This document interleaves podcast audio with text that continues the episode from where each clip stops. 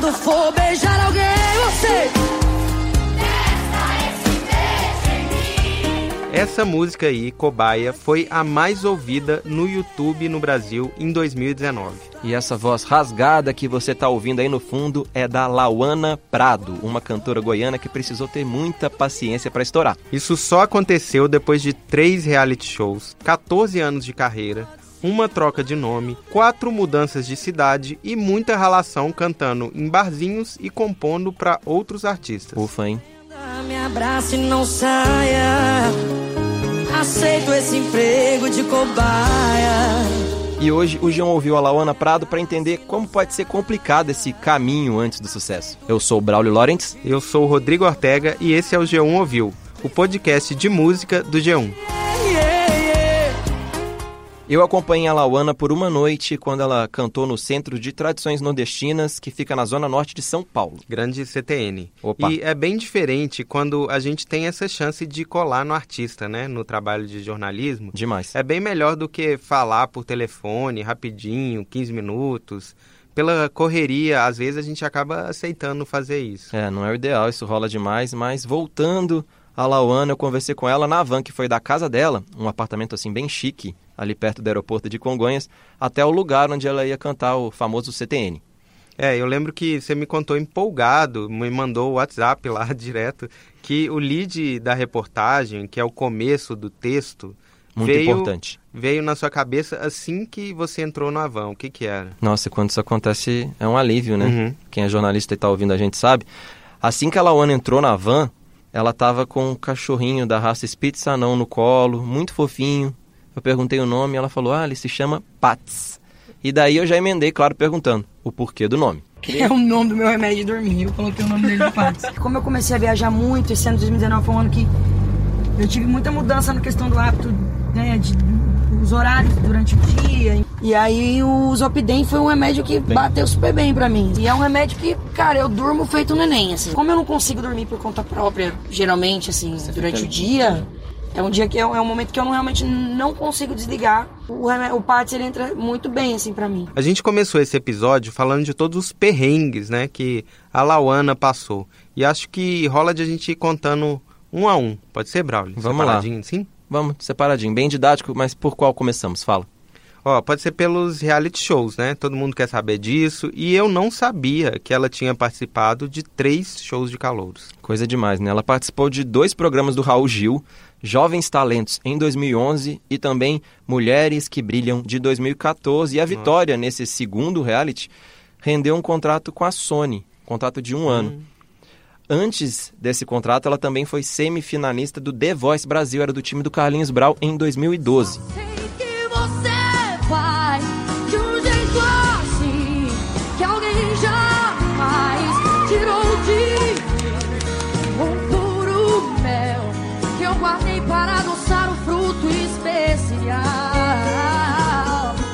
Mas o curioso é que ela contou que perdeu oportunidades. Perdeu, não ganhou. Perdeu oportunidades por ter feito três realities. Eu já era muito criticada pela questão dos, dos reality shows, por ter cansado a imagem. Inclusive as pessoas do mercado mesmo diziam, não, isso aí não dá certo, o artista deixa de ser novidade, você fica. Você, você meio que, que entra num. vira carne de vaca, né? Que eles chamam, Entendi. né? Que é aquela coisa do popular demais. Você provavelmente não se lembra da Lauana nesses programas. E tudo bem, é que ela tinha outro nome artístico. Maiara Prado. Ela era chamada de Maiara Prado e ela me contou que a troca de nome teve um pouco a ver com o estouro da Nayara Azevedo, da Simone Simaria e, claro, da Maiara e Maraísa. Quando eu surgi como Mayara Prado, essas artistas elas existiam, mas em outra pro- Uhum. proporção. Elas, o, o trabalho delas acelerou muito maior, Uhum. muito mais do que o meu.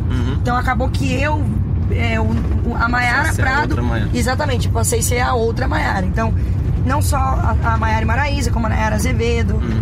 é, Simone Simaria, que também são nomes que são bem similares. E aí a gente, caramba, vamos pensar numa outra coisa. E aí eu mostrei meu nome completo foi quando teve a grande, a gente teve a grande sacada de, de trocar, justamente por ser por Lauana ser um nome muito exclusivo, ser um nome muito diferente. No início existiram muitas críticas, muitas críticas. de pessoas, inclusive próximas a mim, do meio artístico, que me conheciam já como Mayara Prado. Teve, teve gente que não conseguiu assimilar isso e entendeu isso como sendo algo muito ruim. Por quê? Que na verdade, por, por o nome ser muito diferente, né? Tem gente que acha o nome feio. E foi assim que a Maiara Lauana Pereira Vieira virou a Lauana Prado. E a mudança de nome veio também com uma mudança de visual, com dreads no cabelo e mais tatuagens. Ela sempre teve tatuagem, mas ela fez mais, fechou o braço esquerdo, como dizem os jovens. Eu tinha mais vontade de fazer e eu ah, segurava um pouco mais, até por conta dessa questão do, do preconceito, É, eu já do segmento você falando, sertanejo. é. exato. Por ser mulher, por ser, né, por, por sair do padrão. Uhum. Mas hoje eu já entendo como sendo algo muito positivo, algo muito exclusivo. Uma das pessoas que ajudou a Lauana a pensar nessas mudanças de nome e de visual foi o produtor Fernando Zor, conhecido por formar a dupla com o Sorocaba. Fernando Sorocaba. Grande. Claro. A Lauana conheceu o Fernando em 2014, depois de mandar o WhatsApp pra ele mandando umas músicas dela aí. É impressionante como todas as histórias que a gente contou até agora são coisas de insistência, de pura resiliência mesmo. Não desiste. A Lauana bateu na porta de vários produtores, de gente como o Dudu Borges, Ivan Miyazato, William Santos. E foi com a ajuda desses produtores que ela virou uma compositora bem requisitada, isso há uns 5 anos mais ou menos. Ela escreveu música para vários artistas. Foi de Roberta Miranda a Tiaguinho. Nem botei fé que você ia fazer falta. A Lauana, ela sim botou fé que a carreira um dia ia decolar.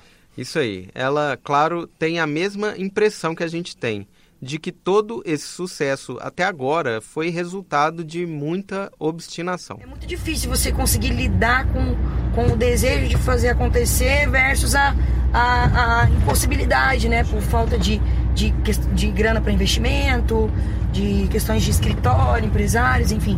Durante boa parte da minha carreira, diria aí que uns 11 anos, 10, 11 anos, eu tive muita dificuldade nesse sentido.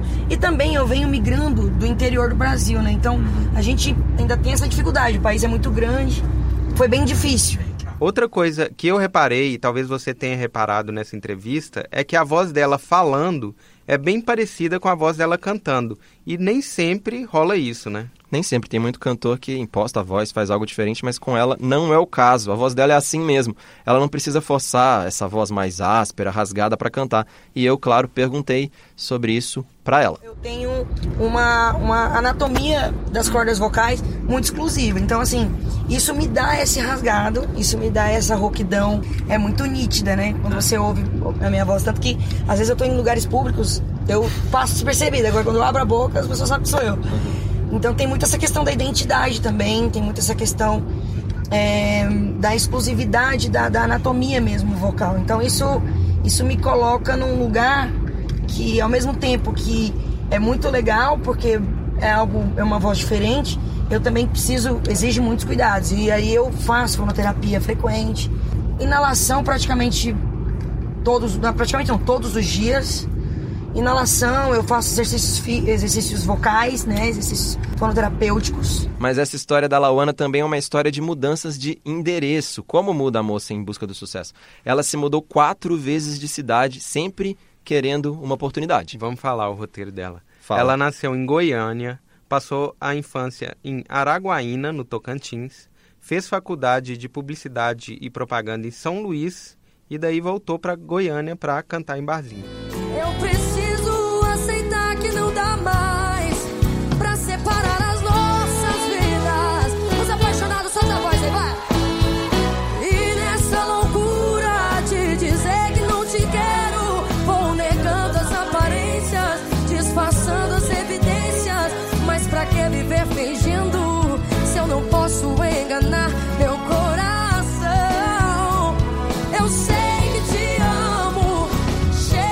Mas em vez de entrar para o escritório de algum desses produtores, ela resolveu abrir o seu próprio. A produtora Escala 1 existe há dois anos e permite que ela dê a palavra final sempre. E em 2019, ela fez mais de 150 shows no ano, mas já até chegou a fazer mais. porra cinco anos atrás a, energia era outra então e claro que também a gente pensa no, no futuro próximo que é essa coisa do, do aproveitamento vocal aproveitamento artístico O máximo que a gente conseguir Uhum. preservar sem deixar de trabalhar, mas também mantendo uma saúde aí, Claro. né? Mental e Mental, corpo, né? física. É difícil mesmo manter a saúde intacta, né? Deve ser.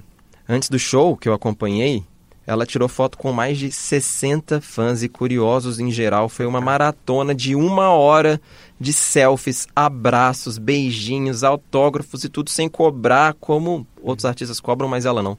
Uhum. E o que, que você mais viu de estranho, de interessante nesse meet and greet aí gratuito? Cara, parecia que ela era o Carlos Alberto da Praça é Nossa, assim. Ia recebendo cada hora uma figura diferente, assim. Teve um cara que queria combinar um pedido de casamento no palco. Teve uma fã que mostrou uma foto bem realista nas costas, uma tatuagem de uma foto com a cara da Lauana e Caramba. falou eu te amo e aí rola aquela coisa.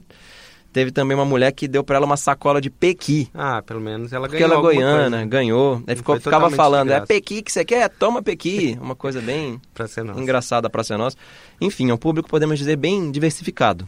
É, e eu acho que essa é a melhor palavra também, diversificado. Quando eu vi, você me mostrou o set list do show dela, isso me chamou a atenção, porque eu tava vendo as covers e ela meio que vai pra todos os lados. Mistura assim, né? tudo. Vai Demais. de Guns, Rolling Stones, Cássia Eller, Coldplay, Ivete, Gustavo Lima, Bob Marley, Dilcinho, Merlin. É, quem, ela quem, é uma pessoa que quem faz canta muito. barzinho consegue ser eclético, né? Uhum. Sem ironia, legal misturar É. tanta coisa.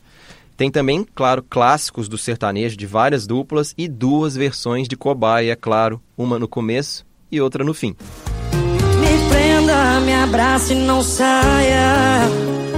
Aceito esse emprego de cobaia. Me prenda, me abrace e não saia. Aceito esse emprego de cobaia. Pra fechar, Ortega, eu acho que vale a gente, claro, falar especificamente do grande hit da Lauana, Cobaia, que cá pra nós é boa demais. É, vamos lá. Cobaia foi lançada no fim de 2018 e foi escrita pelo Bruno Calimã.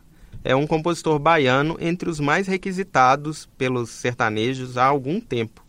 E um favorito da casa, né, Braulio? Demais. A gente há um tempo já conhece ele, já entrevistei. E o Bruno é autor de hits como Domingo de Manhã, do Marcos e Belucci. Mas eu, eu, eu prefiro estar aqui te perturbando domingo de manhã.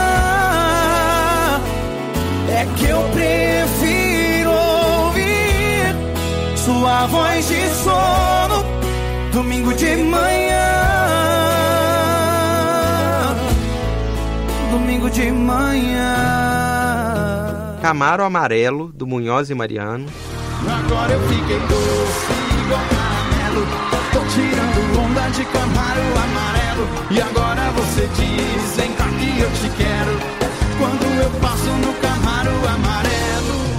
E Escreve Aí, do Luan Santana. É só você fazer assim que eu volto.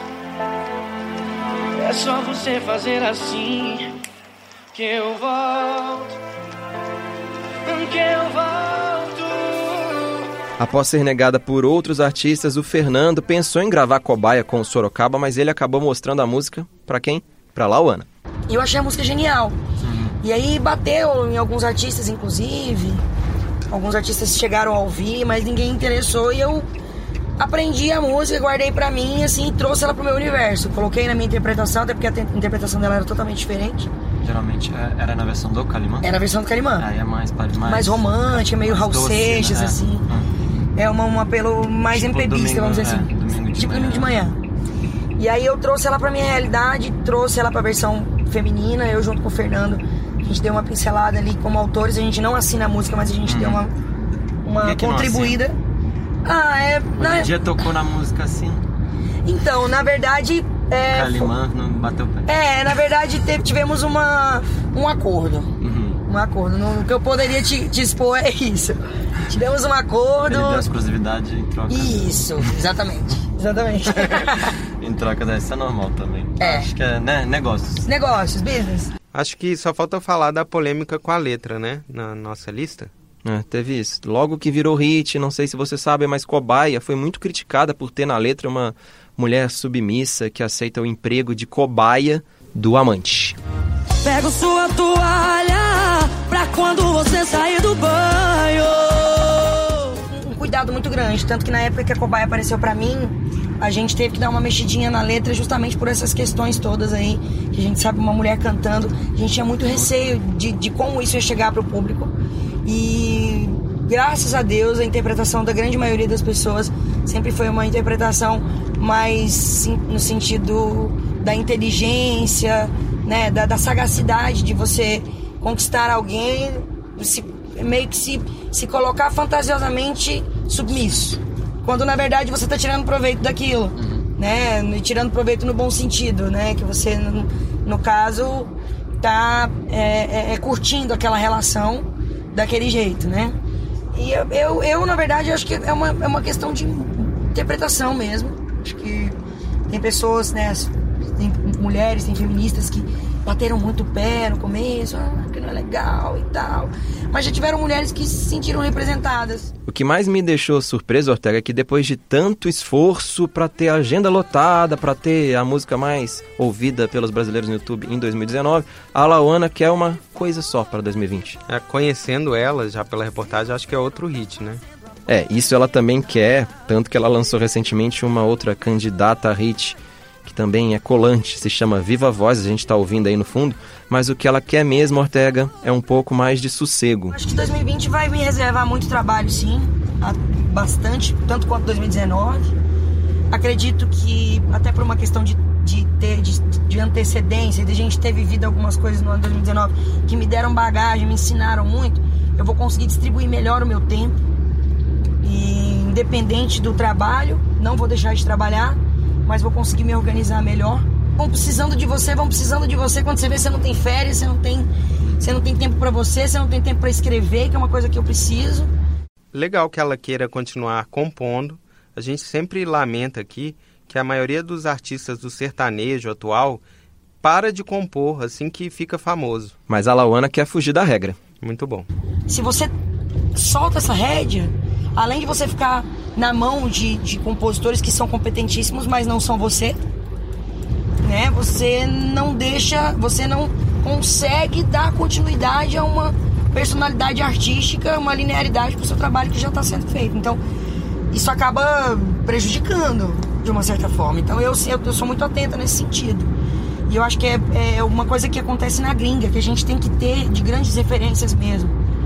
Própria Colômbia, que é um país que tem mostrado pra gente que, pô, artisticamente, musicalmente, estão assim muito tempo à nossa frente. Estados Unidos nem se fala, México nem se fala. São pessoas que eles fazem as suas turnês, mas eles organizam melhor os seus tempos para justamente conseguir ficarem reclusos, escreverem, trabalharem em um laboratório de música e, e, enfim, composição e produção artística para que não se perca, né? Você não fique na mão de, de produtor, de compositor. Eu sou compositor, eu vivi de composição, eu sei como que é. E eu sei o quanto que é importante você não tirar a mão disso. Acho que é, uma, é matéria-prima nossa. Ela fala bem, né? Eu achei que foi uma boa história. Sim, é meio Leonardo DiCaprio em busca do Oscar, né? Aquela obstinação. O cara teve que dormir dentro de uma pele de urso no filme O Regresso. Passou por maus bocados, mas hoje tem uma estatueta na casa dele. Então, Nossa, é mesmo. uma história de determinação. É, dá pra comparar. Você prefere dormir dentro da pele de um urso ou ser obrigado a mudar o seu nome? E participar de três realities. Cara, eu acho que é mais fácil dormir na pele de um urso. Ah, Se bem que meu nome é Braulio, eu mudaria também. Já pensei em mudar. Ah, mas aí é fácil. Mas né? aí é fácil. Mas é, hoje eu já me Aham. acostumei, tô tranquilo. Eu, eu acho que o mais difícil do que dormir dentro da pele de um urso é cantar em barzinho de, de à noite, todas as noites. Aceitando assim. paido de bêbado. gente Por isso que ela é ah. tão, tem uma, um repertório tão diversificado. É. E ao som de uma das cantoras mais determinadas e insistentes do Brasil, a gente se despede. Até semana que vem. Até semana que vem você pode, claro, ouvir o G1 ouviu no Spotify, no Google Podcasts, na Apple Podcasts e, claro, no G1 mesmo. Até mais, tchau. Tchau. Achou mais um amor comum que não chega aos pés da nossa história.